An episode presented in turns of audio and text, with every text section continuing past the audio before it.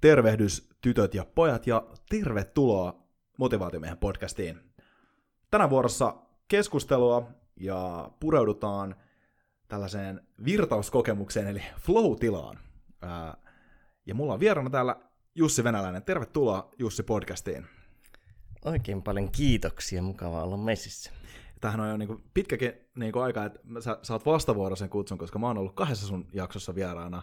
Oltiin Jukan kanssa silloin tota, jauhamassa sitten noista tästä työpäivän tehometodeista ja sitten puhuttiin vielä, ken on miehistä miehisin podcastissa. Tuossa oliko se viime keväällä taisi olla? Joo, Joo ne oli aika erikoisjaksoja. Ne oli erikoisjaksoja, ne oli erittäin hauskoja. Ja, ja tota, nyt on pyytänyt sut tänne vieraaksi puhumaan flow-tilasta. Haluaisitko kertoa vähän kuulijoille, että tota, kuka sä oot ja miksi sä oot se oikea tyyppi puhuu flow-tilasta? No, olen tällainen elämään, ihmismieleen, flow-tilaan, ajatteluun, itsensä kehittämiseen ja ihmiskokemukseen erittäin intohimoisesti ja uteliaisuudella suhtautuva ikuinen pikkupoika. Mutta jos mietitään vähän niin kuin tuota, virallisemmin termein, niin tuota, nykyisin flow asiantuntijana pyörittelen ja jos taustutaan, niin siihen on päätynyt sitä kautta, että on tullut tehtyä tosi paljon kaikenlaista, vähän erilaistakin, toisistaan erilaisia juttuja ja aikoinaan vedonlyöntiä tein ainakin vähintään puoliammatikseni, siirtä siirryin opettajaksi, tein pariakin opettajahommaa yhtä aikaa ja oli aika kova paahto menossa. Sen jälkeen pyörittänyt viittä eri firmaa, yhtä hyvinvointialafirmaa, sisusavottaa, ruoan verkkokauppa, mukavaa, yhtä rakennusfirmaa, yhtä koulutus kautta puhefirmaa. Ja sitten nyt viimeisimpänä ollut tuota iso niin kuin päivätyö tuo Mysteeri, millä ollaan, mikä on ollut niin kuin pakopeleissä Suomen suurin ketju ja sitten tehty myös tuota, niin, niin, tosielämän pelejä ja pelillistämisiä tosi paljon. Ja se on etenkin ollut semmoinen yksi niin kuin iso flow-areena siinä mielessä, että aika uniikki tilanne katsoa ihmisiä koska pelisuunnitteluhan on flown suunnittelua. Sä suunnittelet ihmisille flown kokemusta. Ja sitten meillä on käynyt se päälle 100 000 ihmistä kävi tuossa, niin se oli aika hieno laboratorio seurata ihmisiä. Ja sitten mm, noin isommin, niin semmoinen tuottavuuskulma on mulla ollut aina, koska sitä on ollut pakko hioa. Joskus ollut sellainen niin paha työnarkomaani, että ei viikossa riittänyt tunnit eikä yötkään aika monta vuotta meni semmoisella sadan tunnin tahdilla, mm. joten mietin, että miten tätä järkevöittää. Sitten tuli just pyöritettyä montaa firmaa yhtä aikaa, niin sitten siinä miettii, että miten järkevöittää, miten fiksata tiettyjä niin kuin pieniäkin nyansseja, vaikka jotain inbox zeroita ja muuta. Ja sitten, niin, niin tuossa viime syksynä pohdin tuottavuuden kaavaa, ja sitten mietin, että se voisi olla niin kuin essentialismi, kertaa tavat kertaa flow. Ja essentialismi on aika tiivis aihe, silleen ytimessään. Tavat on aika, no en tiedä tiivis aihe, mutta Oletko aika kaluttu. essentialismia vähän ennen kuin mennään vielä selityksessä pidemmälle? Olennaisuus, oikeisiin asioihin keskittyminen. Eli oikeisiin asioihin keskittyminen kertaa tavat, kertaa flow. flow. Ja tavat on tavallaan se rutiini ja runko, että pystyy saamaan aikaiseksi essentialismi on sitä, että sä valitset oikeat asiat tehdä, ettei tule tehtyä turhaa. Ja sitten flow on se elementti siinä se, että sä pystyt sitten saamaan aikaan ja saat sitä virtausta ja tekemistä aikaiseksi. Hmm. Ja sitten tämä flow oli mulla semmoinen, että se oli vähän pintapuolisesti tiedossa. Mä rupesin syventyä siihen, tässä on vuoden ajan syventynyt tosi paljon, käynyt tosi paljon kahlannut tutkimusta. Sitten mulla on vanhasta liikuntabiologian tausta, niin tosi paljon kiinnosti se flow, neurobiologia ja muu ja sitä kautta sitten päädyin tähän Flown pariin ja nyt on ensimmäinen arkipäivä, kun olen melkein vastuuton mies siinä mielessä, että tuli myytyä tuo Mysteerin pakopelitoiminta, niin toissapäivänä oli vielä 40 henkeä töissä ja nyt on päätoimisesti työllistän vain yhden henkilön, niin tota, Noniin. nyt on aikaa keskittyä siihen ja kirjoitan Flowsta nytten, tai Flowsta ja tietotyöstä kirjoitan tietokirjaa ja olen myös suunnitellut tässä keskustelua, että jos tekisin väikkärin flown vaikutuksesta tuottavuuteen tietotyössä. Okei. Okay. Oh, hieno, hienoa kuulla, että, että miehellä on missio selkeänä ja, ja, ja et varsinkin toi, toi, toi, toi tuottavuuden funktio oli mun mielestä tosi, tosi magea. Eli, eli, eli essentialismi, eli olennaisuus kertaa tavat kertaa flow.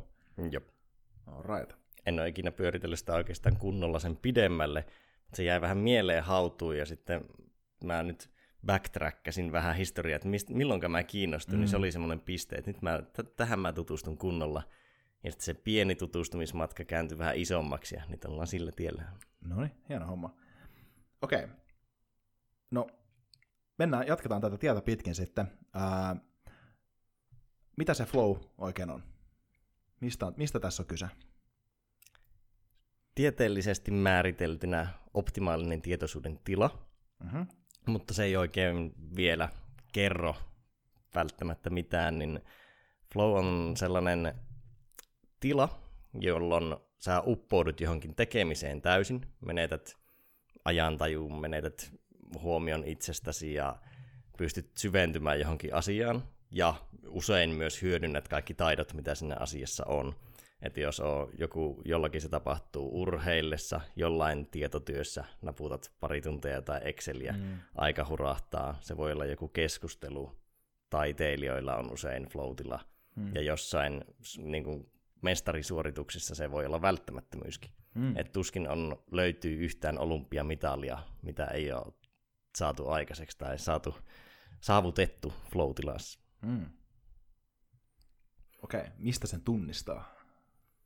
Mm, no sitä on hetkessä jopa yllättävän vaikea tunnistaa, koska sinun tietoinen mieli ei ole läsnä mm. flow-tilassa, joten se ehkä liika analysointi tai sen miettiminen voi myös tiputtaa Poistas. sinua siitä pois. Mutta ehkä semmoinen täsmennys vielä tuohon, että mikä on flow niin se ei ole semmoinen yksi tai nolla, mm. että se joko on tai ei, vaan siinä on aika paljon sitä skaalaa. Eli macroflow on sellainen tosi syvä, ja microflow on pinnallinen. Mm. Ja macroflow voi olla joku semmoinen, kun joku Eva Wallströmin haastattelu ottelun jälkeen, ja sitten se kertoo, että ei se muista ottelusta mitään. Mm. Ja se ei johdu pelkästään siitä, että on saanut iskuja päähän, vaan siitä, että se on ollut niin syvässä flow-tilassa, mm-hmm. että se ei vaan pysty hahmottaa siltä, koska se unohti kaiken muun ja keskittyi pelkästään tekemiseen. Ja, ja sitten microflow voi olla just joku keskustelu tai tommonen vähän kevyempi tekeminen, missä ei upota ihan täysin. Mm. Joo, toi on kyllä, to, totahan se on sellainen, itsekin kun flow-tilaa pääsee, niin se, on, se ei huomaakaan, että on siinä, eikä muistakaan siinä just he, varsinkaan heti sen tilanteen jälkeen, että, että tota, on ollut tällaisessa, niin kuin, tällaisessa tilassa. Ja varsinkin urheilusuorituksessa sitä tulee. Ja sitten ainakin itsestä kokee myös semmoisissa tiloissa, kun on pakko suoriutua ää, esimerkiksi sen takia, että on hengenvaarallisessa tai vaarallisessa tilanteessa, niin se pakottaa flow, flow aika, aika voimakkaasti itse asiassa. Niin kuin vaikka lasketellessa jotain kapeat metsätietä pitkin tai kiipeillessä jotain ää, jyrkkää tai kapeat harjannetta pitkin. Joo, siinä aika monta evolutiivista ja biologista mekanismia, että me keskitytään, kun joku riskitilanne, niin se pakottaa ja ohjaa meidät keskittymään vain siihen tilanteeseen. Ja epävarmuus ja tollainen on riski, tämän niin kuin flow-triggeri. Mutta aina ei voi tietysti nojata siihen, että esimerkiksi työpaikka ei voi aina olla hirveä, tietotyö ei voi olla hirveän vaarallinen. niin. Niin totta.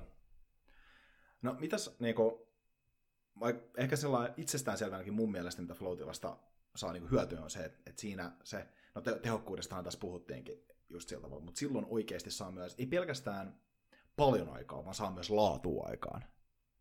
Se on jännä, jännä, jännä ilmiö esimerkiksi.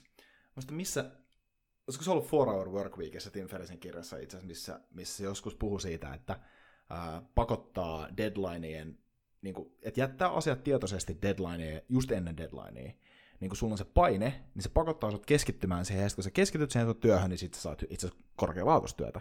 Eli tämmöinen riskinotto deadline ennen saattaa olla tällainen flowta tuottava ää, taktiikka, jolla saa itse asiassa hyvälaatuista työtä, työtä tehtyä.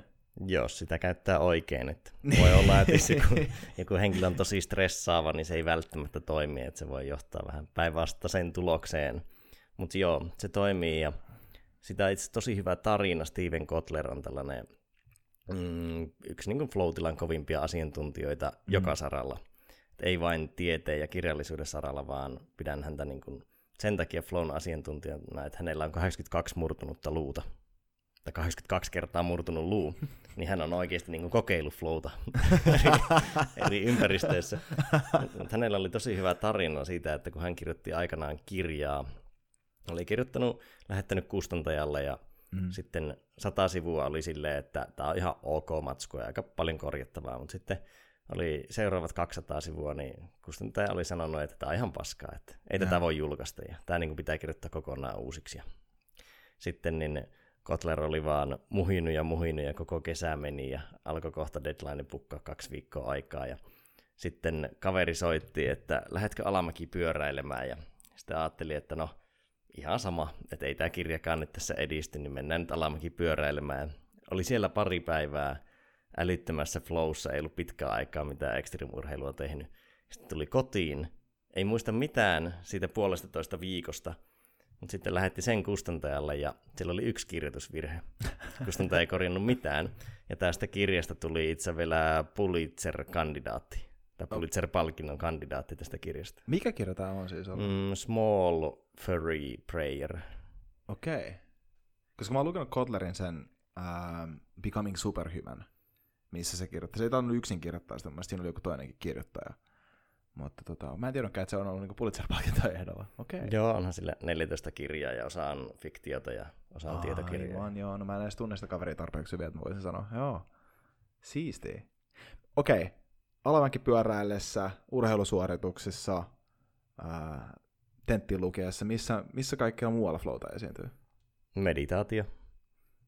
Ja artistius, kaikki luova tekeminen on ei välttämättä tuota hirveän syvää flowta useimmille, mm-hmm. mutta usein johonkin luovaan tekemisen uppoutuminen, mm-hmm. myös joku ryhmäkeskustelu mm-hmm. ja joukkuepelit on aika helppo flown tuottaja, koska mm-hmm. siinä on niitä muita ihmisiä elementteinä.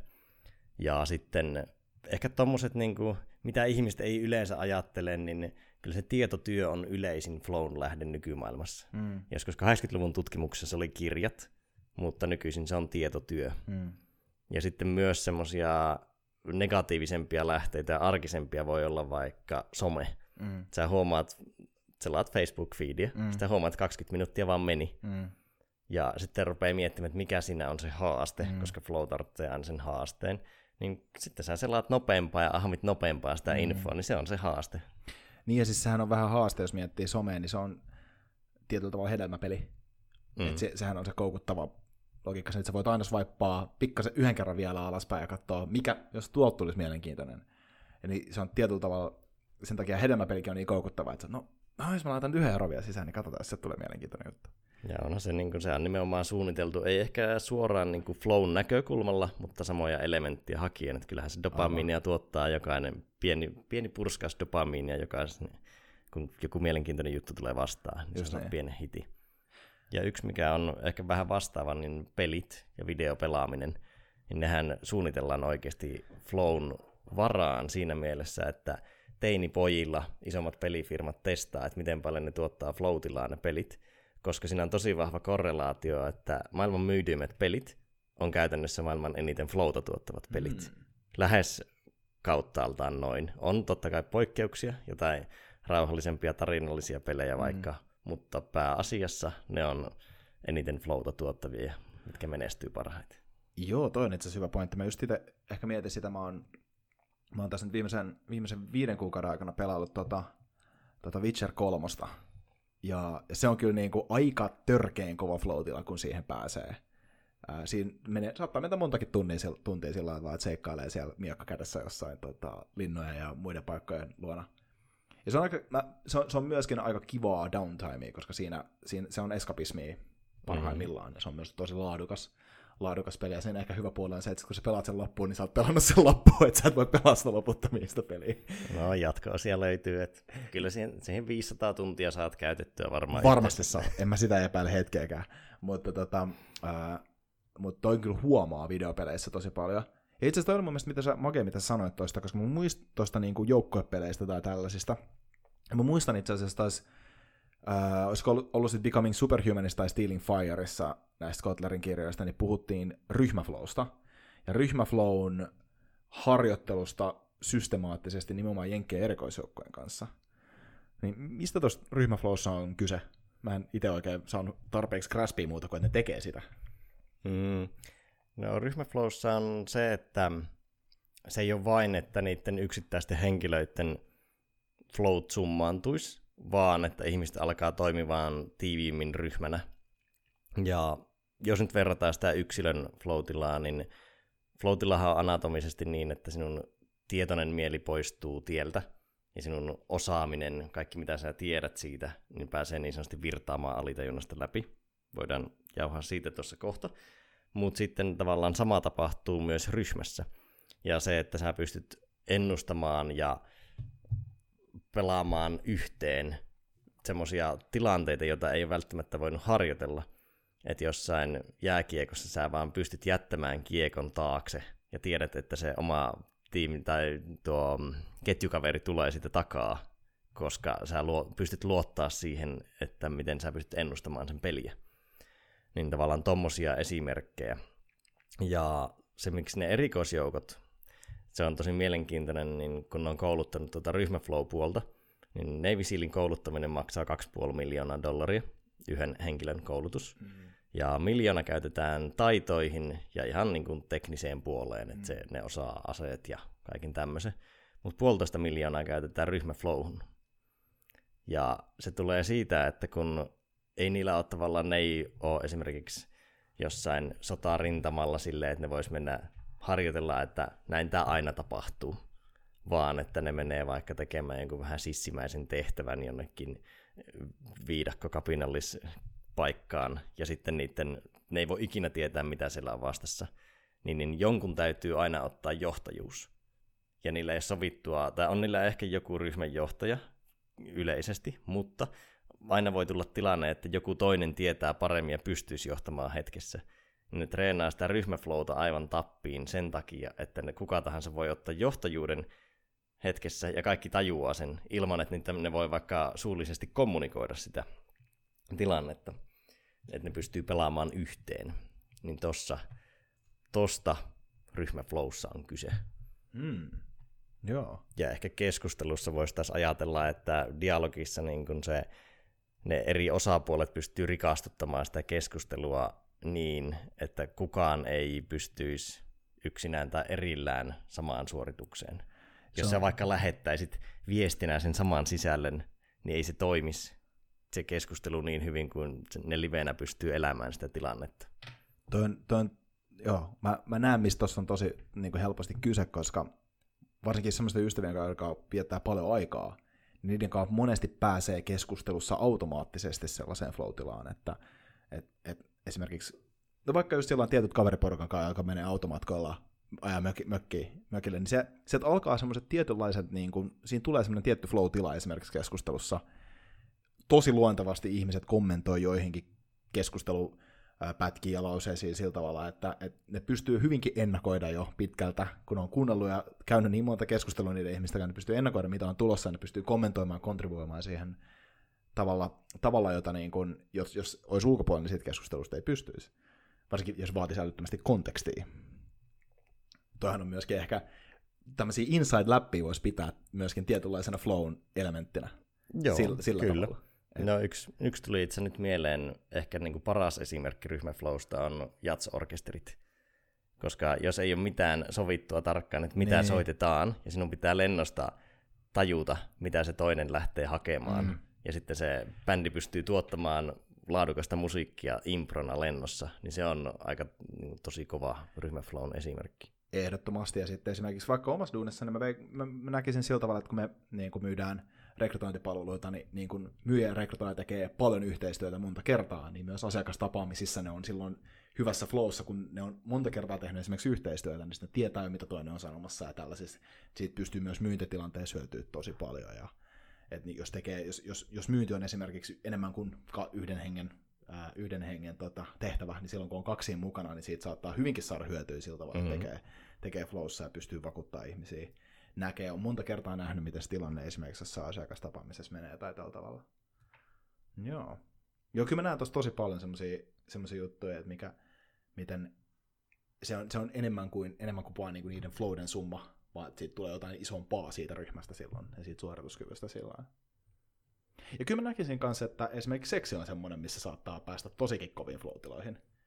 Mm. Ja Helposti. jos sitä vielä mennään nyanssimpaan, niin BDSM. Niin. Koska siinä on se riski- ja epävarmuuselementti. Niin, näin. muuten totta. Ei muuten mikään, ei, mutta siis jos, jos miettii tuolla logiikalla, kun siinä on, siinä on se riski ja epävarmuus, niin, niin tota, joo, ei ole mikään ihme, että se Fifty Shades of Grey on maailman on niin luetumpia kirjoja. Koska Floatilla on, on myöskin, se on myöskin addiktoivaa. Mm-hmm. Mistä se johtuu, että se on niin addiktoivaa? Välittäjäaine koktailista.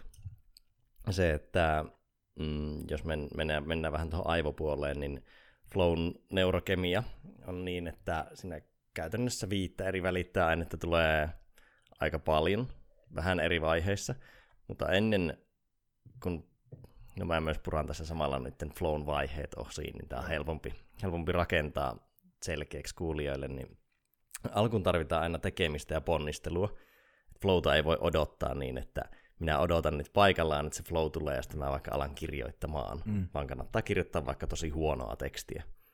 Ja ensin tarvitaan ponnistelua, ja ponnistelu vie sinut aivoaaltojen saralla beta-aalloille, tämmöisille stressaaville aalloille, ja sitten se vie sinut välittäjäainepuolella, sinulle tulee kortisolia, noradrenaliinia ja adrenaliinia, ja se tuntuu vähän ahdistavalta jopa se tilanne, koska sä pyrit vastaamaan siihen haasteeseen. Mm.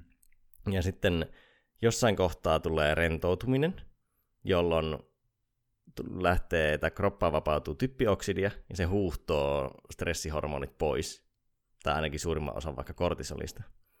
Ja tämä rentoutuminen ei aina välttämättä tapahdu. Joskus se tekeminen vaan jää ahdistavaksi, jos se haaste on vaikka liian korkea. Tai jos se on liian matala, niin se jää tylsistymiseksi. Ja joskus mieli täytyy ottaa myös pois ongelmasta. Et sen takia vaikka Einstein kävi näitä soutureissuja. Mm että se sitten palasi sen ongelman pariin, että se jätti sen vaan hautumaan. Mm. Mutta tota, kun seuraa tuo rentoutuminen ja se typpidioksidi flussaa ne kortisoli ja muut pois, niin sitten virtaa tilalle dopamiinia, anandamidia, endorfiineja, mitkä dopamiini parantaa hahmon tunnistusta, anandamidi parantaa lateraalista ajattelua ja niin luovia yhteyksiä tai kaukaisia yhteyksiä aivoissa, ja sitten no endorfiinit niin vähentää kipua ja tuottaa mielihyvää. Ja sitten aivoaaltojen saralla tiputaan sinne alfa- ja theta-aalloille, eli rauhallisille, vähän niin kuin meditatiivisille aivoaalloille. Mm. Ja mm, se rentoutumisen kautta suoraan päästään just siihen flowhun, missä tapahtuu kaikki tuo. Ja nyt en edes muista, mistä kaikista, mistä tarkkaan ottaen lähdin liikkeelle tässä selityksessä, mutta sitten tota... Miksi on addiktoivaa, siitä me Niin, jo. kyllä. Niin tota, sitten kun tämä flow loppuu, Joo. niin sitten nämä muut häipyy niin sanotusti koneistosta nämä välittäjäaineet, mutta sitten tulee serotoniinia. Ja nämä välittäjäaineet nyt ei mene ihan tarkkaan tässä järjestyksessä, että kaikkia on aina vähän läsnä, Joo. mutta pääosin näin. Ja sitten seuraa semmoinen serotoniinivaihe ja myös endorfiinivaihe, jossa ollaan hyvällä fiiliksellä, koska jonkun urheilusuorituksen keskellä ei välttämättä edes ehdi ajatella sitä, miltä tuntuu, mutta sen jälkeen tulee tosi hyvä fiilis. Mm. Ja tämä on välittäjäaine cocktail, tekee sitä kuluttavan. Se on käytännössä vähän sama kuin ottaisi pienen annoksen viittä eri huumetta yhtä aikaa. Mm. Aivan. Et sille noradrenaliini on vähän niin kuin ottaa spiriä, dopamiini on kokainia, anandamidi on kannabista, serotonini on MDMAta, ja no ehkä jotkut opiaatit voisi olla endorfiinia. Okei. Okay. Niin, niin, se vaatii palautumista. Ja myös se, että totta kai usein siihen flowhun liittyy joku kova suoriutuminen, vaikka olisi sitten aivotyötä tai kropalla tehtävää työtä. Jos sä työskentelet täysillä, niin on se sitäkin kautta kuluttava tila. Joo tuohonkin itse asiassa, kun mä alan miettiä, niin pystyy kyllä jonkin verran samaistumaan, koska joskus esimerkiksi huomaa, että pääsee podcastissa tosi hyvään flow kun keskustelee jonkun ihmisen kanssa, niin pääsee niin kuin, tosi hyvin avaa, avaa eri asioita. Ja, ja tosi hyvä esimerkki tästä oli vaikka se, kun me nauhoitettiin ää, tota, Simon ja Johanneksen kanssa toi podcasti tuosta Jordan Petersonin 12 Rules for Life-kirjasta. Me nauhoitettiin sitä joku kolme ja puoli, neljä tuntia melkein. Ja, no. ja se aika vaan meni.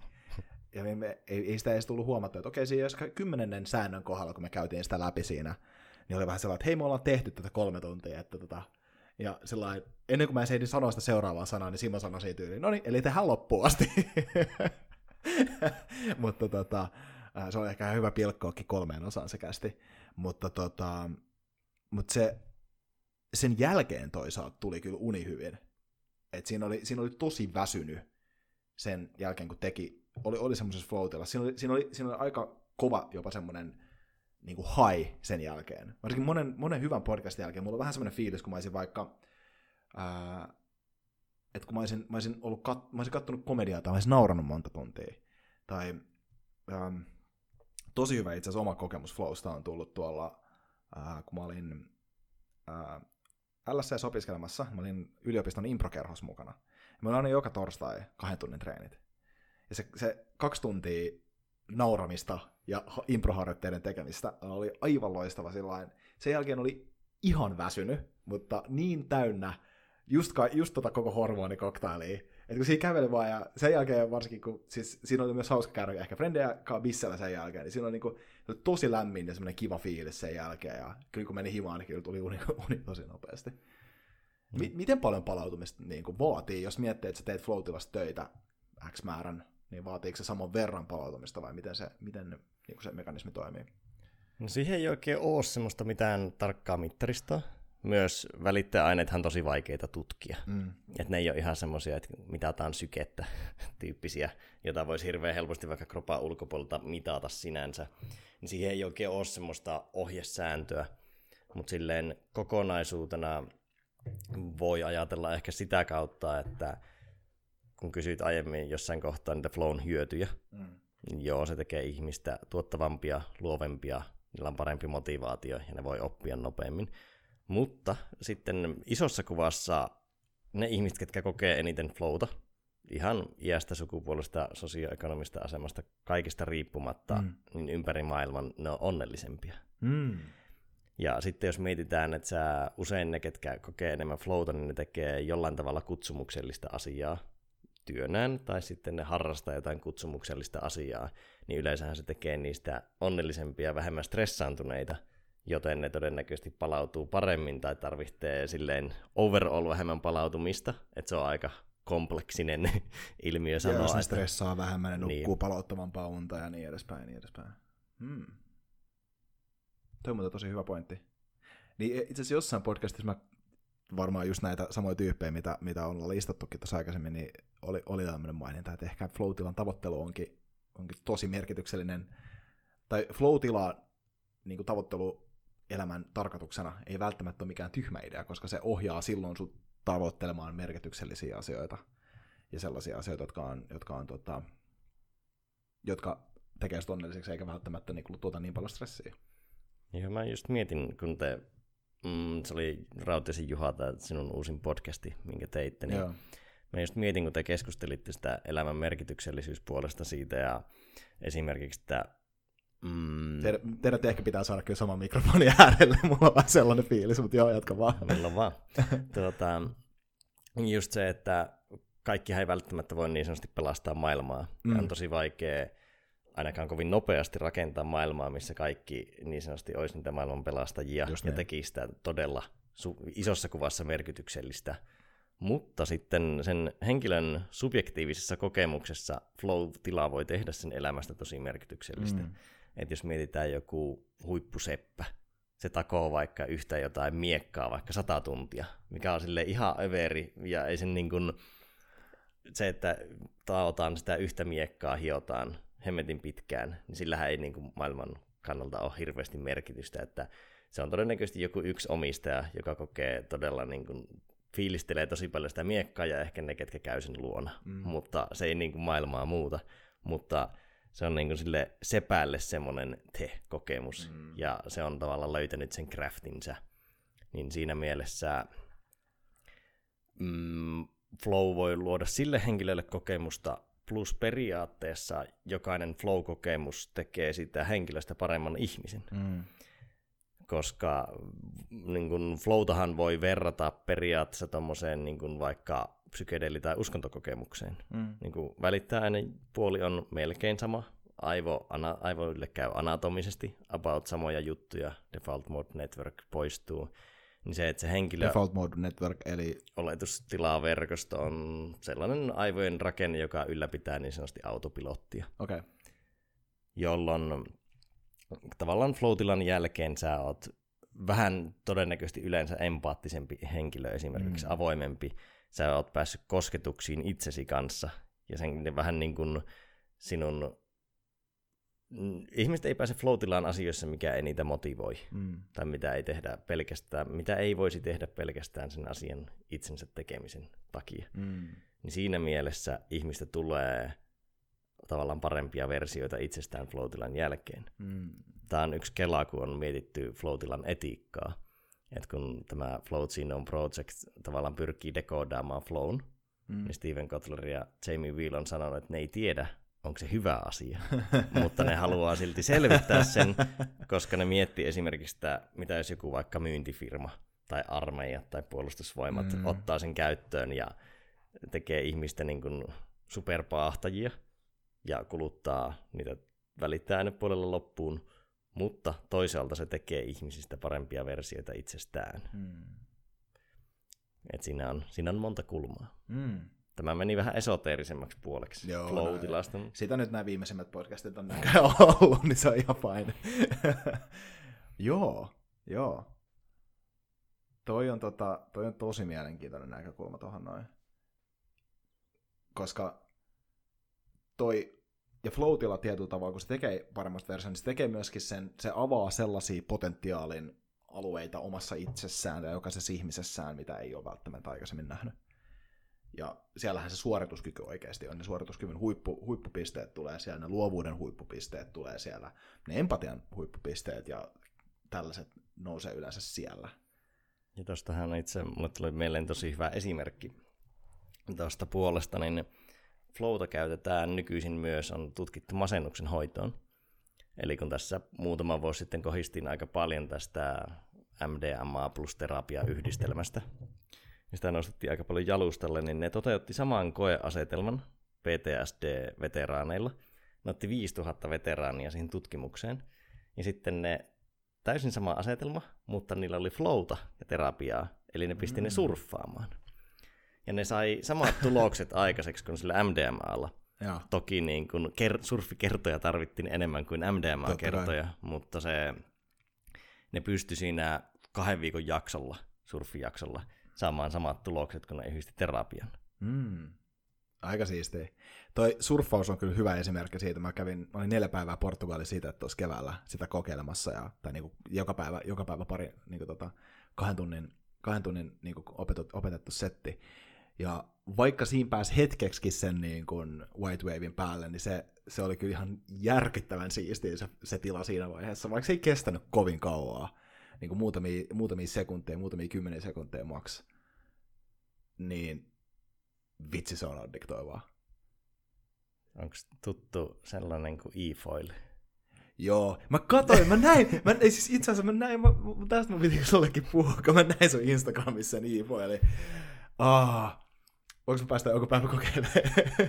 Joo, ei, ei ole siis minun laite, mutta... Ai se ei tossa, ole sun oma? Ei okay. ole, tuossa Lapinlahdella on tuota, paikka, joka vuokraa niitä. Okei, okay, no ehkä pakko mennä, kyllä.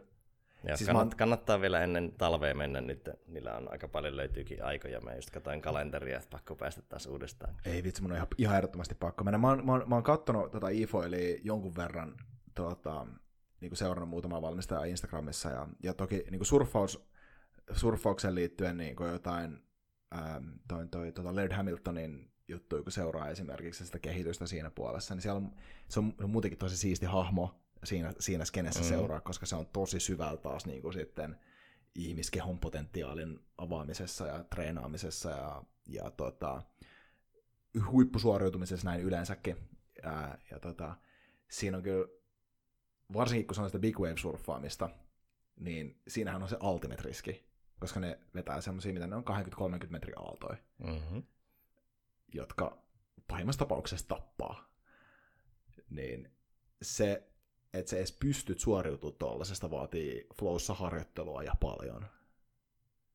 Ja itse asiassa, eikö Kotler puhunutkin siitä ää, jossain noissa kirjoissa, että se syy, minkä takia jos mitataan suhteellista kehitystä, niin extreme-urheilulajit on kehittynyt kovempaa viimeisen sadan vuoden aikana kuin yksikään muu laji. Ja varmaan viimeiset 30 vuotta. Viimeiset 30 vuotta just sen takia, koska se vaatii, se, se että et, et, niin jos verrataan vaikka sitä, kuinka sataisen tulos on kasv- parantunut, ää, niin suhteellisesti joku, vaikka lumilautailu on parantunut niin kuin huomattavasti enemmän vaikeustasolla sen takia, koska se mahdollistaa eksponentiaalisempaa kehitystä siinä, koska se floatila on, on, on se, se vaan pakottaa niin kovan floatila. Toki mekaniikkakin on erilainen tässä lajissa ihan sinä, siitä tulee ihmiskehon rajat vastaan jossain niin sataisen juoksussa, mutta, mutta silti. Joo, siinä on montakin kulmaa, miten sitä voi ajatella, että oppiminen on hemmetin paljon vahvempaa floatilassa, koska usein, jos sulla on vaikka tietoinen mieli pois välistä, niin sä koet enemmän, sä aistit enemmän, ja varsinkin jos on joku hengenvaaratilanne, mm. vaikka se jyrkän vuoren laskettelu ja lumivyöry tulee perässä, niin sä et edes voi kokeilla kun ehkä kerran sitä rinnettä, se lumivyöri pilaa sen rinteen. Jep. Niin se, niillä on älytön oppimiskäyrä sen takia, koska sähän opit sitä vahvemmin, mitä vahvempi muistikuva, ja sitä vahvempi muistikuva, mitä enemmän tunteita ja aisteja siinä on mukana. Mm. Ja sitten välittäjäainepuolellahan sitä voi ajatella niin, että noradrenaliini auttaa sinua ottamaan enemmän infoa sisään, dopamiini parantaa sen infon käsittelyä, ja anandamidi tekee sulle laajemman tietokannan, jolla käsitellä sitä infoa, mm. jolloin saat tavallaan superoppia. Ja Jenkkien sniperien no, koulutusajat on tiputettu alle puoleen nykyisin aiemmasta. Se on kumminkin aika niin kuin mm. perinteinen ala tai perinteinen koulutus, jota on tehty monta kymmentä vuotta. Niin tarkkaampuja. Joo. Just niin. niin. Niin ne on nyt pystyneet tiputtamaan sitä, muistaakseni se on joku about 40 prossaa okay. vanhasta kestosta se koulutusaika, koska ne on systemaattisesti pystynyt hyödyntämään flow sinne koulutuksessa ja oppimisessa. Onko tosi jotain esimerkkejä, niin kuin miten ne on tehnyt sen? Mikä on mm, ei oikein tarkkaa, kun se... se on varmaan aika salaista, niin Joo. varmaan muutkin armeijat haluaisi hyödyntää tätä. Näin. Huh. Okei, okay. no ei, ei ainakaan mua tarvitse vakuuttaa siitä, että kannattaa maksimoida flow Ää, miten niin kuin vähän käytiin tuossa sitä, sitä läpi, mutta et, jos miettii vaikka omassa arjessa, on tekee tietotyötä tai just, just ehkä siihen tila- kysymykseen tässä, että jos nyt ei välttämättä tee sitä kaikista merkityksellisintä duunia, tai vaikka tekisikin, niin mikä on se tapa aktivoida sitä flow ja lisää silloin myöskin tätä merkityksellisyyttä siihen omaan elämään? No sitä voisi oikeastaan, mä oon itse purkanut sitä kahteen asiaa, että asiat, jotka parantaa vireystilaa Joo. ja asiat, jotka parantaa keskittymistä. Ja periaatteessa aina kun sä pystyt parantamaan jompaa kumpaa, niin sä parannat ainakin edellytyksiä päästä flowhun. Hmm. Ja usein mä tykkään puhua just flown edellytyksistä, että ei voi oikeastaan yleistää, että teet näin, olet flowssa. Niin koska voi olla joku asia, joka vaikka rikkoo sen. Että vaikka on tosi niin sanotusti overwhelmed mieli ja stressaantunut päivä, mm. jolloin kaikkea ei voi yleistää. Mutta niihin keinoihin, niin mm, ihan puhtaan käytännön esimerkkejä miettii työympäristöä, se, että se tukisi keskittymistä, koska semmoinen tiukka keskittyminen on yksi niin sanotusti flown vaatimus tai edeltäjä. Se joissain kohtaa se voi tarkoittaa vähän eri asiaa, mutta perustietotyössähän se monille on sitä, että sä pystyt vaikka äänimaailmallisesti, että sulla ei ole hirveän meluisa ympäristö. Esimerkiksi vastamelukuulokkeet on erittäin kova juttu. Ja sitten myös sopivat ääniraidat, jotain Brain, Brain FM kuuntelu tai sitten jonkun vaikka kevyen klassisen kuuntelu. Mun pitäisi itse asiassa julkaista minun keskittymislista, se on 300 biisin kokoinen, niin semmoinen kevyttä klassista. Niin voin laittaa tämän podcastin jälkeen. Julkaise ihmeessä lisää sen tuonne show notesihin. Mutta mm, äänipuoli, Toki niin kuin valopuoli ehkä vaikuttaa vireystilaan, että on tarpeeksi kirkkaat valot. Joo. Ja no sitten voi myös lähteä periaatteessa tuoksupuoleen, mutta se on ehkä vähän enemmän hifiä. Mutta siitäkin on saatu ihan hyvää dataa, että tietynlaiset tuoksut, vaikka sitruuna, pyst- edistää tuottavuutta työpaikoilla. Okei. Okay. Et on noita öljydiffuusereita, niin niitä pystyy käyttämään. Mi- se, mikä se mekanismi siinä sitruunassa on, tiedätkö? Mm, se vaikuttaa, hajuaisti kuitenkin on tosi tarkka ihmisen aisti. Mm-hmm. Ja hajuaistihan ainut, jota ei aivot ei redusoi sitä dataa. Jep. Eli se tulee sataprosenttisena se data sinun mieleen. Toi on, toi on itse asiassa tosi hyvä, hyvä esimerkki tuossa. Äh, mulla tuli mieleen tämä George Waitskinin äh, Art of Learning-kirja. Mm. Oletko lukenut itse En tätä? kokonaan. Silloin, silloin semmoinen tota, flow trigger-mekanismi siinä, mihin sisältyy just äh, kosketusta, hajua, musiikkia ja joku sama rutiini, minkä se tekee. Siis sillä pääsee, niin kuin, pystyy, se teki aina, aina, jos sen piti suoriutua to, jossain, niin siellä oli triggereitä niiden asioiden ympärillä ennen, ennen tota, tai chi-kilpailuja. Ja se valmensi yhden, yhden tota, sen ää, niin kuin, toimitusjohtajan asiakkaan myöskin luomaan triggerin ää, niin kuin, tota, tekemään stressittömästi töitä koven paineen duunissa, jossa oli joku semmoinen mekanismi, että se ää, sitä ra- triggeria rakennettiin siinä, kun se he- heitteli niin pesispalloa, baseballpalloa sen pojan kanssa, ja sitten ne kuunteli samaa musaa ja ne teki samoja juttuja, ja sitten siinä oli joku semmoinen mekanismi, että aina kun se, sit se loppujen lopuksi meni siihen, että aina kun se kuunteli sitä biisiä, mitä ne oli kuunnellut sen baseballin jälkeen, niin se pääsi siihen tilaan, siihen samaan onnellisuuden tilaan ja rauhallisuuden tilaan ennen sit, niin kuin, se pystyi käyttämään semmoista triggeria sit ennen niin kuin jotain isoja businessmiittejä. Ja siinä oli myös joku hajumekanismi, kanssa mä muistan tuossa noin. Että joo, mä, mä kyllä, kyllä mä näen, että miksi toi toimii tässä noin.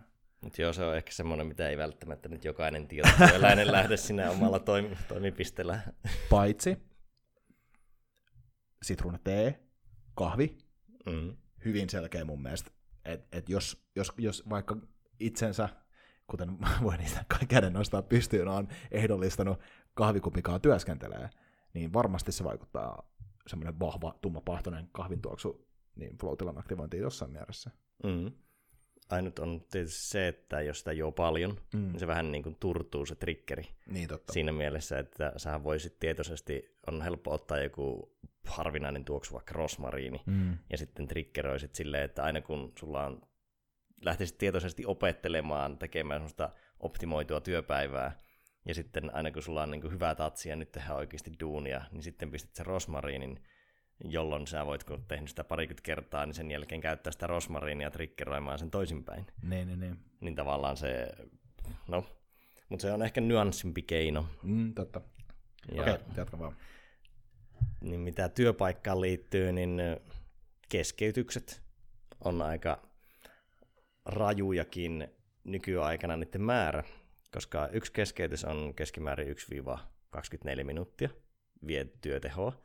Varsinkin jos olet syvällä flow ja sinut keskeytetään täysin siitä, niin sitä palautuminen samaan flow voi kestää 24 minsaa. Toki pelkkä työhön paluu ei usein kestä yhtä paljon. Mutta sitten mm, kun tietotyöntekijöitä on tutkittu, niin keskimäärin keskeytetään 70 kertaa päivässä. Ei välttämättä muut ihmiset, yleensä se keskeytys on digitaalinen, mutta anyway, jokin keskeyttää 70 kertaa päivässä, jolloin voidaan arvioida, että kolmasosa työajasta menee pelkästään keskeytyksiin, tai produk- produktiivisuudesta menee keskeytyksiin. Niin se, että pystyisi minimoimaan ne, ja saisi ainakin jonkun osan työajasta tehtyä syvää työtä, sillä että sen ei tarvitse välttämättä olla pitkä, mutta esimerkiksi että saisi sovittua työpaikalla vaikka 9-10 aamulla, että häiritään vaan, jos on pakko. Että voidaanko kokeilla tällaista systeemiä kaksi viikkoa, että tunti rauhallista työaikaa. No, todennäköisesti kaikki tykkää sitä niin paljon, että kun on kokeiltu tunti, niin siirrytään kahteen tuntiin. Ja monessa firmassa voi olla tosi vaikea sopia enemmän. Mutta jos sen pystyisi systemaattisesti ottaa vaikka edes omassa työtiimissä, että on tunti tai kaksi syvän työn aikaa, vaikka aamulla usein on niitä tärkeimpiä visionäärisiä luovia tunteja, niin sillä on jo tosi paljon efektiä. Mm. Ja sitten keskeytyksiin liittyy taas kaikki ilmoitukset. Että raakasti vaan kaikki ilmoitukset pois. Se on kyllä ihan fiksu pitää kännykästä kaikki ilmoitukset aina pois, se on, se on ihan totta. Mä oon mennyt nykyisin jopa niin raakaa, että mä oon tonne puoli kolmeen asti lentokonetilassa. Kukaan ei pääse. Joo, okei, okay, okei. Okay. Nyt mun on pakko kysyä sulta, että ää, koska mä, mä oon käynyt tästä asiasta niin monta keskustelua, mä oon ihan samaa mieltä, että ei ole huono idea. Mutta tota, onko sulle joskus tullut tilanteita vastaan, missä niin kun, sä oot menettänyt kriittisesti jotain merkityksellistä sun elämästä sen takia, että sä oot pitänyt tota, niin kuin lentokonetilassa puoli kolme asti? Mm. Mä en nyt pitänyt noin radikaalia linjaa hirveän pitkään, Mm. Mä ennen pidin yleensä aina jonnekin 12 tai No, mut siis- vastaava. Mutta anyway, tuota, kerran menetin lehtihaastattelumahdollisuuden ja sen sai kilpailijafirman edustaja. Mutta ei muuten. Et se, Mutta että- siis sillä mitä niinku, ei ole mitään dramaattisia asioita perhepiirissä tai ystäville tapahtunut tai mitään. Niin on vaikka töissä, jos on ollut jotain dramaattista, niin sitten ihmiset on pystynyt kumminkin itse hoitaa. Et niillä on kumminkin, mä tiedän, että mä oon antanut niille käytännössä kaikki eväät siihen, että mm. ne pystyy itse ratkaisemaan sen tilanteen. Yleensä ne haluaa vain kysyä lupaa, mutta kun ne ei saa lupaa, niin sitten ne vaan tekee mitään pakkoa. Mm. Toi on, toi on mun mielestä tosi hyvin sanottu, ja mä oon itse hyvin vahvasti sitä mieltä, että tai mä, pyrin siihen, että, että mitä mä teen, niin kun mä oon kotona, niin mä oon lentokonetilassa ää, aamulla, ennen kuin mä lähden töihin. Ja sitten kun mä lähden ovesta ulos, niin sitten lähtee lentokonetila pois, sitten menee kuulokkeet korviin, alkaa eeppinen musiikki ja mä alan tekemään työmatkaa. Mutta niin kuin kotona itsessään, niin että pitää aamulla sen hetken ihan ilman mitään ärsykkeitä ja meditoi tuossa parantolen päällä sillä vähän, vähän aikaa. Niin se on kyllä ihan, ihan arvokas juttu sekin. Mutta toi on kyllä aika siistiä, toi kol, puoli kolme asti, toi on kyllä tosi makeeta. Itsekin toi, toi 12 astekin, no se ei ole kyllä ehkä omassa, omassa työssä tällä hetkellä mahdollista, mutta tota, toi olisi aika mielenkiintoinen tavoite. Ja sitten yksi, minkä ihmiset usein unohtaa, että kyllä niistä niin kuin, niitä hiljaisen työn aikaa myös voi varata omasta puhelimesta, että ei niihin yleensä ihmiset ei hirveästi ylläty, jos nykytyöelämässä joku ei vastaa heti. Et pitää vaan raakasti ää, älä häiritse tilaa päälle ja soittaa takaisin. Kyllä.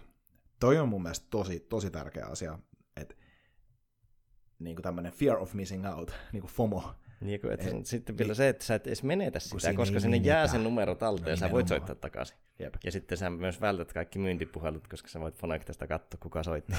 jep, jep. Ja siis tosi, tosiasia on se, että, että en mä esimerkiksi, ää, vaikka, niin kuin, vaikka mä oon myyjä ja niin kuin meillä, meillä, meillä myyntijohtajana, niin en mä, on, on monta kertaa ollut vastaamatta puheluun ja soittanut takaisin vaikka kahden tunnin päästä jollekin asiakkaalle, joka on niin kuin in, inboundia tullut, eikä yhtään toimeksiantoa ainakaan sen takia mennyt pois, että sen kahden tunnin aikana ne olisi ottanut kilpailla yhteyttä ja päättänyt mennä sinne. Ei sitä ole niin kuin, sillain to, niin kuin, to, tommoset, niin kuin ainakaan vielä tullut vastaan. Että, ja sitten jos tulee, niin, niin kuin such is life, että nyt se vaihtoehto olisi kustannut siihen, että elää koko ajan sellaisessa pelossa, että jos mä en nyt ole valmiina tekemään kaikkia näitä asioita, niin mitä sitten, jos mä menetän tämän mahdollisuuden.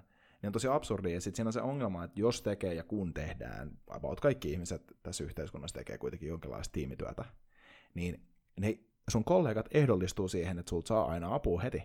Ei ne, tee, ei, ne, ei ne keskeytä sua sen takia, että ne haluaisi häiritä sun työtä, vaan se on niille normi, että sut voi keskeyttää. Et se on ehdollistettu siihen. Se ei ole epäkohteliasta aloittaa nyt semmoista toista normia, missä sua ei koskaan keskeytetä vaikka ennen kello 11, vaan se on, koska sit, sit tulee normi. Et ihmiset vaan ehdollistuu kohtelemaan sua just sillä tavalla, kun sä annat niiden kohdella sua. niin, sinä olet itsenne siihen opettanut. Just näin. Just näin. Eikä, ja tällä ei ole väliä, oot sä ää, esimies tai alainen tai vertainen tai tällä tavalla. Kaikki pystyy ihan hyvin kyllä lopettaa toisensa, toisensa niin kuin ehdollistaa sillä tavalla, että ettei häiritse. Ja sitten toisaalta, okei, okay, kyllä se voi olla sillä tavalla, että jos, jos on joku semmoinen esimies, joka koko ajan keskeyttää ja yrittää mikromanageraa, niin sitten ehkä kannattaa esimiestä yrittää kouluttaa ylöspäin. Aina se ei ole mahdollista, mutta tota, kannattaa yrittää. Ja näissäkin on hyvä muistaa, että vaikka mä oon ehkä radikaali esimerkki tuossa, että mä saatan jossain kohtaa mietin jopa, että pitäisinkö niin kuin koko päivän. Niin. Et tiistait ja torstait, että on pelkkää lentokonetilaa. Niin. Mutta siis kun näitä heittelee, niin hyvä muistaa se, että kaikki ei pysty, mutta kaikki pystyy vaikuttamaan jotenkin. Jep. Ja kannattaa, koska kaikkeen ei voi vaikuttaa, niin kannattaa silti käyttää ne vaikutusmahdollisuudet, mitä on. Koska Tähän meni stoalaiseksi. Niin, siis se, että jos sä, kun mä usein puhun näistä, niin mä en pyri vaikka jossain, jos mä jotain firmaa kautsaan tai yrittäjiä, niin en mä puhu siitä, että pitää mullistaa koko homma ympäri. Mutta sitten kun ruvetaan, niin. mä usein kysyn sitä, että, niin, niin, että miettikää semmoista kunnon sählinkipäivää ja sitten miettikää se hito hyvä työpäivä, milloin vähän niin kuin kaikki luistaa ja on luovia ajatuksia ja vähän tekee mieli heittää yläfemmaa ja vastaavaa, niin sitten ei se päivä hirveästi eroa, niin kuin ihan oikeasti eroa. Voi olla, että joskus on sattunut jotain tosi hyvää juttua, mutta joskus ei. Että joskus on normipäivä, mikä on helvetin hyvä. Mm. Mutta sitten kun sä purat sen päivän osiin, niin ei siinä välttämättä ole hirveästi erilaista. Ne pienet nyanssit vaan sattuu olemaan paremmin, ja sä voit usein niihin pieniin nyansseihin vaikuttaa. Jep. Jos ne on ne kymmenen pientä asiaa, jotka sä teet viisi prossaa paremmin, niin sulla voi olla, että sulla on viisi kertaa enemmän niitä hyviä päiviä. Just näin. Joo, toi on erittäin hyvä pointti. Ja okei, okay. tässä oli keskeytykset oli yksi juttu, eli, eli, eli, eli häiriötekijöiden poistaminen ja vireystilan, vireystilan äh, maksimointi, eli, eli, eli tota, hyvin nukutut yöunet, vähän stressiä ja sitten semmoinen ympäristö, missä sua ei keskeytetä. Sanotaan, että me ollaan saavutettu nämä kaksi asiaa, niin miten mennään nyt eteenpäin sitten, että miten, miten, miten, miten aletaan tekemään töitä niin, että saavutetaan flow? Mm-hmm. Lisäisin vielä edellisiin vireystilaan meditaatio. Mm. Se, että tuo sitä rauhallisuutta ja opettaa sinun aivoja pääsemään sinne alfa aalloille mitä myös flow, mihin päästään flowssa. Ja jos sä oot, et ole ihan niin stressaantunut koko ajan, niin sinun on helpompi aina päästä flowhun. Mm. Joten meditaatio, no meditaatiolla on aika monta muutakin hyötyä, Totta mutta kai. myös se, että se vähän niin kuin flow herkistää. Okei, okay. mutta jos me tehdään tämmöistä niin kuin, tehdään tällaista reseptiä nyt, niin sanotaan, että nyt on niin kuin hygieniatilat, työhygienia on kunnossa, eli ei ole häiriötekijöitä, ja sitten energiat on kunnossa sen suhteen, että on vireä. Niin minkälainen, minkälaista meditaatiorutiinia sä käytät ennen, sit kun sä alat tekemään töitä? Mm, nyt se menee niin, että 30 min saa aamumeditaatio ja sitten on aamukävely. Joo. Mä oon vetänyt vähän niin kuin tämmöisen filosofiakävelyn klassisella musiikilla. se on niin kuin... Sä oot kyllä todellinen renesanssimies. Kiitos. Tuota, mutta se ei ehkä ole ihan kaikkialle sovellettavissa, mutta en, enkä mä sitä meditaatiota ehkä näe suoraan töissä käytettävänä keinona mm. välttämättä, mutta se on ehkä semmoinen orientoiva keino päivään ja elämään, okay. herkistämään flow-tilaan. Okei, okay. mutta jos sanotaan nyt, että, sillä, että sulla on hiljainen työtila, sulla on vaikka puhelinkoppi varattu kahdeksi tunniksi, ää, ja, ja tota, sä laitat siihen puhelinkopin niin kuin ikkunaan semmoisen ison älä häiritse kyltin, ja tota, sulla on vaikka se tuore kuppi kahvia siinä, ja sä oot nukkunut kahdeksan tuntia ää, hyvää unta, niin tota, luot sä tohon jonkun meditaatiotriggerin vielä alkuun, vai alkaako sitten vaan työnteko siitä? Mm, no en oikeastaan luo. Se on ehkä se koko, vaikka aamupäivä mulla on ollut niin, se niin. pohjustus siihen. Mutta sitten nyt mennään ehkä tavallaan työpäivän optimoinnin puolelle. Mä en tuossa edes mietin niin kuin flown optimointia suoraan.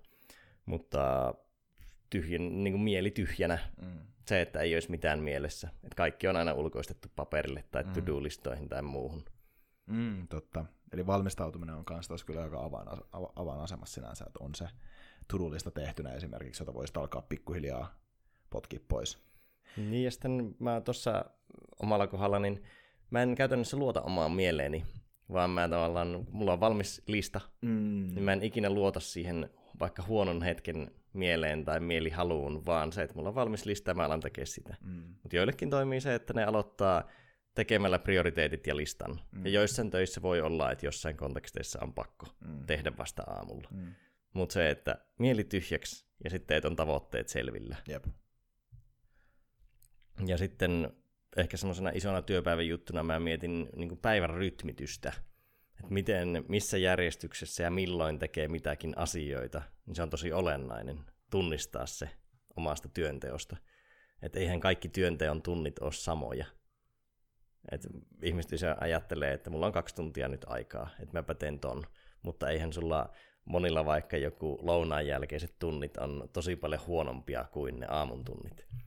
Joten jos on mahdollista vaikuttaa, niin pyrkisi rytmittää päivää niin, että vaikka ne isot vaikeat, luovat, strategiset, visionääriset asiat on aamulla ja iltapäivällä on esimerkiksi miittejä, mekaanisia asioita, Exceliä. Kyllä. Toi on mun mielestä tosi hyvin sanottu sen suhteen, että aamulla kannattaa tehdä sitä luovaa työtä vaativaa ja flowta vaativaa työtä. Ja sitten just iltapäivälle lounaan jälkeen pystyy ihan hyvin laittaa kokouksia ja semmoista tiimityötä, koska se, se toisten ihmisten läsnäolo vähän pakottaa myös tekemään ja se nostaa vireystilaa automaattisesti niin itse kyllä on pyrkinyt siihen, että mahdollisimman paljon omista tapaamisista laittelee, laittaa sinne 12 ja, ja 4 väliin. Ja ennen, että mielellään ei ennen, ennen 12. Niin siinä kyllä, sit, sit saa kyllä aika hyvinkin, hyvinkin, hyvinkin hyötyjä. Ja toi, jotenkin se listamaisuus itse asiassa ainakin mulla helpottaa siihen flow pääsyä. Et kun on, on lista asioista, niin sitten varsinkin kun on tehnyt muutaman asian listalta pois, niin sitten se seuraavan otto, niin sitten tulee jotenkin tosi helppoa, mm-hmm. kun on siinä flow valmiiksi. Mä esimerkiksi tein itse just sitä, ää, silloin kun oli yliopistossa, niin jos alkaa jotain esseitä kirjoittaa, niin just tämä pointti, että ekaksi pitää vähän pakottaa sitä hommaa, niin, niin mä tein siitä pakottamisesta vielä tosi helppoa. Et mä tein, mä aloitin aina sillä, että sivunumerot, otsikko, fontti ja sitten bibliografia. Ja mä, siinä menee tuossa koko hommassa siinä bibliografian kirja- kirjaamisessa, sinne kaikkien lähteiden kirjaamisessa, niin 10-15 minuuttia yleensä. Siltä, ainakin sillä tavalla, että ne, ne lähteet, mitkä tietää siinä esseen kirjoittamisen alussa. Niin siinä oli jo selkeä tulos. Ja sitten myöskin siinä automaattisesti kertas, mitäköhän materiaaleja mä olin lukenut tätä varten. Ja sitten intro, ja siitä eteenpäin. Ani niin, jo väliotsikot kanssa. Niin sitten yleensä se flow tulikin sieltä aika hyvin. Pysty tuottaa asioita aika paljon. Mm-hmm. Ja siinä tulee se fiilis, että sä oot tehnyt jo jotain. Se, ainakin mulla se on tosi tärkeää, että mä saan semmoiset tunteet, että mä oon saanut jotain aikaan. Se kun tulee se fiilis, että mä saan jotain aikaan, niin antaa polttoainetta lisää siinä tilassa pysymiseen myös. Joo, no se antaa dopamiinia ja dopamiini taas parantaa hahmon no niin, tunnistusta. Ja... Toi on totta. Ja myös sitten, jos tekee jotain luovaa, niin luovuus on flow mutta toisin, toisaalta se myös toimii silleen synergistisesti, että flow parantaa luovuutta, Kyllä. että ne tukee toisiaan, Jep. mutta pitää ensin tehdä jotain, jotta siihen pääsee. Mm. Ja usein se on sitten keinoon tuottaa vain jotain kehnoa. Että eihän vaikka, toisaalta jos vertaa vaikka urheiluun, niin kyllähän urheilijatkin lämmittelee. Mm. Ja vähän vaikka pomputtelee palloa ja pelleilee. Mm. Että se ei lähde suoraan täysillä. Jep. Niin sama luovassa työssä, että on hyvä doodlailla jotakin ja sitten... Mm, se on totta. Joo, se on kyllä se, se floatilla myös suori, niin kuin, mä itse tunnistan, tunnistan se tosi paljon, tai tosi usein esimerkiksi just tota, erityisesti maastavetotreenissä.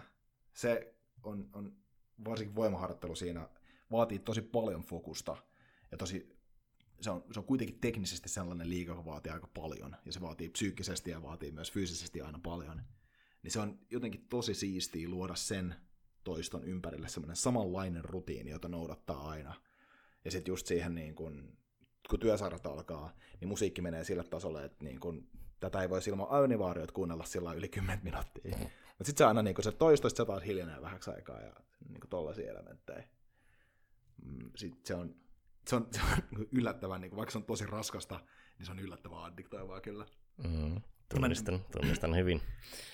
Ja niin kuin, se oli semmoinen juttu, mä toi kiipeilystä mainittiin monessa, monessa, monessa kontekstissa niin kuin noissa kirjallisuudessa kanssa, mitä mä niin Kotlerin kirjoja lukenut, että kiipeily on semmoinen tosi paljon flow stimuloiva juttu, ja mä oon tosi monet tyypit, jotka on kiipeily harrastanut, niin kuullut siitä. Ja mä en ole siis boulderoinut kertaakaan itse. Mä en ole koskaan kokeillut sitä, ehdottomasti kyllä pitäisi. Mutta tuo kun me oltiin Norjassa, Norjassa tota, vaeltamassa niin eroja Jopen kanssa, niin niin siellä oli taas Bessegenin harjanteella oli yksi sellainen paikka, missä piti mennä nelivetoa. Ja tota, sitten se oli sillä kuitenkin, että siinä oli semmoiset sadan metrin pudotukset kummallekin puolelle, jos meni väärään paikkaan. Et siinä oli ihan omat haasteensa ja varsinkin kun se veti niinku rinkkaselässä, niin ei pystynyt nostaa päätä, ei pystynyt katsoa yhtään ylöspäin. Et ihan vaan pikkasen näkee, että okei, kaksi metriä eteenpäin tonne pitää mennä. Niin siinä mä tajusin, mistä siinä on kyse. Koska siinä oli tarpeeksi riskiä, että on aika väsynyt, kuitenkin, sillä että ei, ei ole ihan täysissä energioissa, koska on niin kuin valtanut neljä päivää vuoristossa. Sitten on niin painavarinkka selässä ja menee ylämäkeen nelivetoa. Niin sen jälkeen, kun pääsin sinne huipulle, niin mä olin sellainen, että okei, nyt, nyt, nyt se olo oli niin euforinen, että mä olin, että okei, nyt mä tiedän, mistä tässä on kyse, koska mä en oikein kunnolla muista tuota nousua. Eikä se ollut mikään supertekninen nousu, mutta siinä oli pikkasen sitä riskiä, mm-hmm. se oli mulle uutta. Niin mulle tuli siitä semmoinen fiilis, että okei, tätä, tätä pitää kyllä käydä kokeilemaan. Että se oli tosi, tosi makeata kyllä. Joo, ja yksihän tuossa luonnossa ja ekstremessä on sellainen, mistä ei olla vielä mainittu, niin on tämä flown edellyttäjiä, jos tuntuu, että haasteen ja osaamisen tasapaino olisi hyvä. Ja mm. siihen on laskettu jopa prosenttikin Googlella, että 4 prosenttia kovempi haaste kuin osaaminen. Mm. No tarkkahan sitä ei voi koskaan niin. Niin kuin laskea vaikka tietotyössä tai jossain ekstremeissä, mutta kuitenkin vähän kovempi haaste kuin osaaminen. Mm. Ja sitten mm, kirkkaat tavoitteet, että sulla on selkeys mitä tehdä että sä oot vaikka päättänyt ennakkoon, että mitä sinä teet, ja tämä nyt liittyy myös siihen tietotyöhön. Että sitten sä voit, voit suorittaa ja keskittyä siihen, mitä sä teet, etkä joudu tietoisesti miettimään, että olikohan tämä nyt edes oikea asia, koska se katkaisee sitä flowta. Ja sitten kolmas on välitön palaute, tai yksin, niin kuin yksinkertainen palaute. Ja luonto tarjoaa sitä todella hyvin. Jos sä polderoit tai surffaat, niin sulla on niin koko ajan Totta. hitonmoinen määrä dataa siitä, miten sulla menee. Totta. Mutta tietotyössähän sitä yleensä on vähemmän, mutta toki sä oot usein kouluttanut vähän niin kuin itse tajuamaan, että no nyt tätä tekstiä tulee ja tässä on järkeviä lauseita ja muuta, niin kyllähän sä siitä saat palautetta.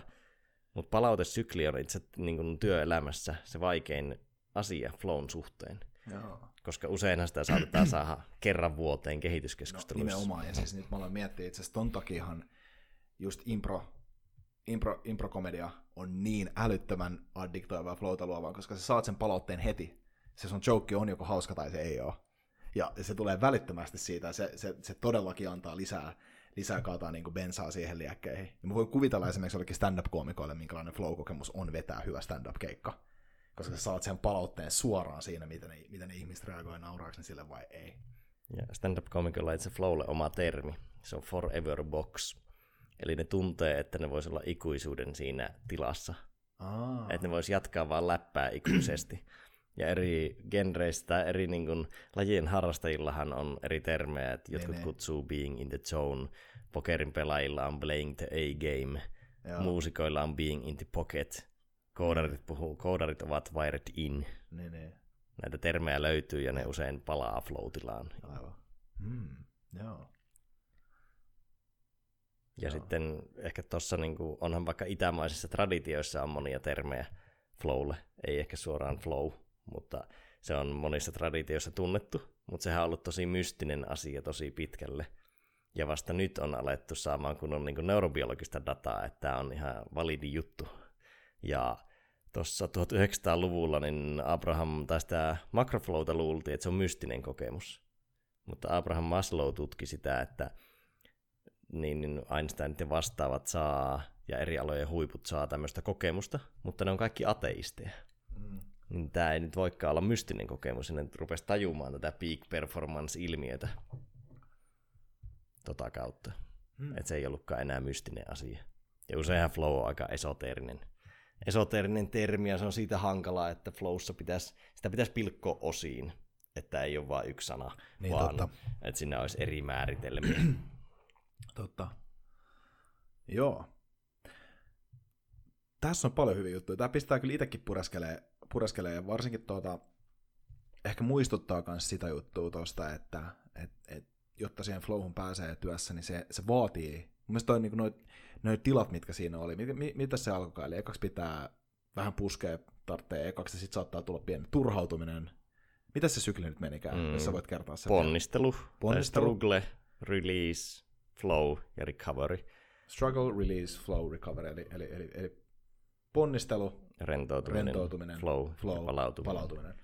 Ja rentoutuminen on, silleen se on vähän, sitä ei ole niinku ihan, se ei ole semmoinen eksakti juttu, jota olisi määritelty, että näin se tapahtuu aina.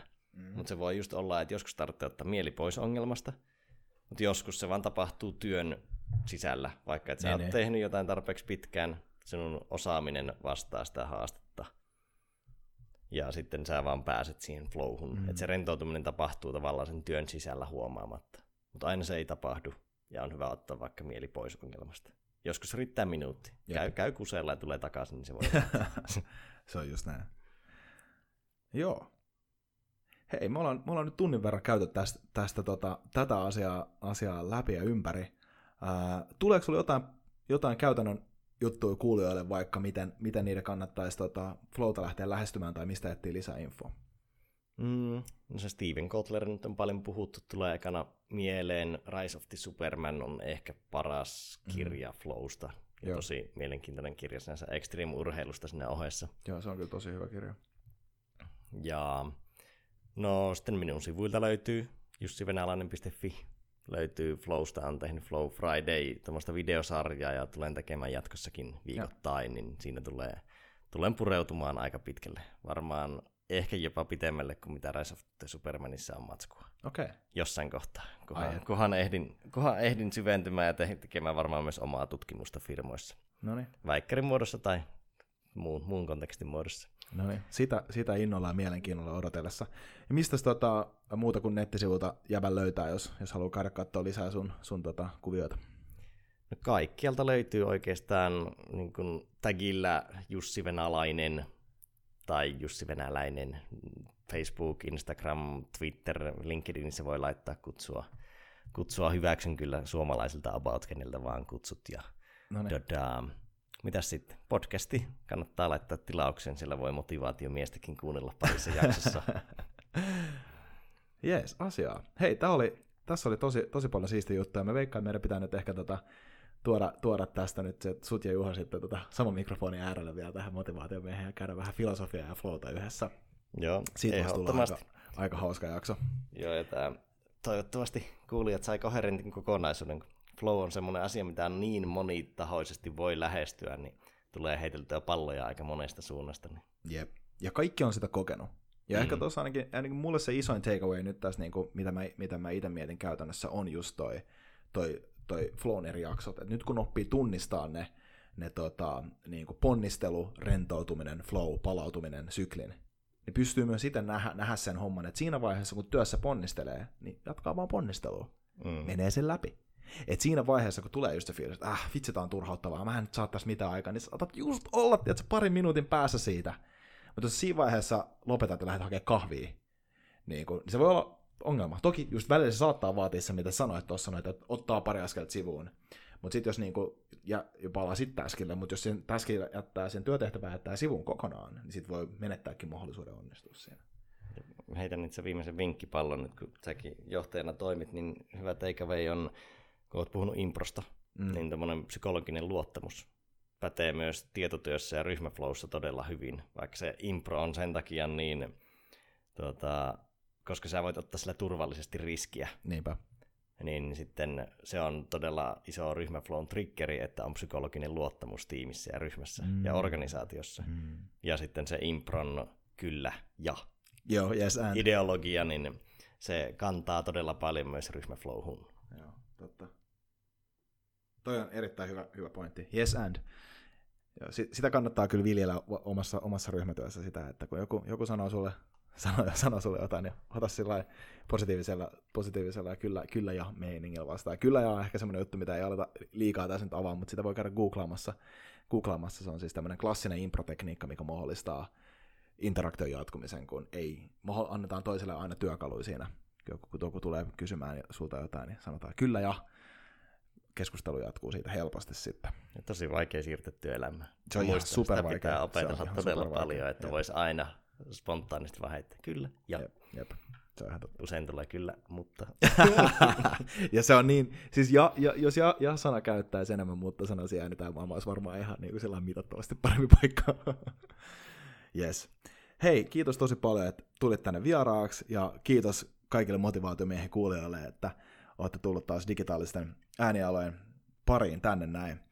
Ja tota, ei muuta kuin palataan taas uusien, uusien podcastien tiimoilla asiaa ja oikein flown täiteistä syksyä kaikille. Kiitos. samoin moi moi.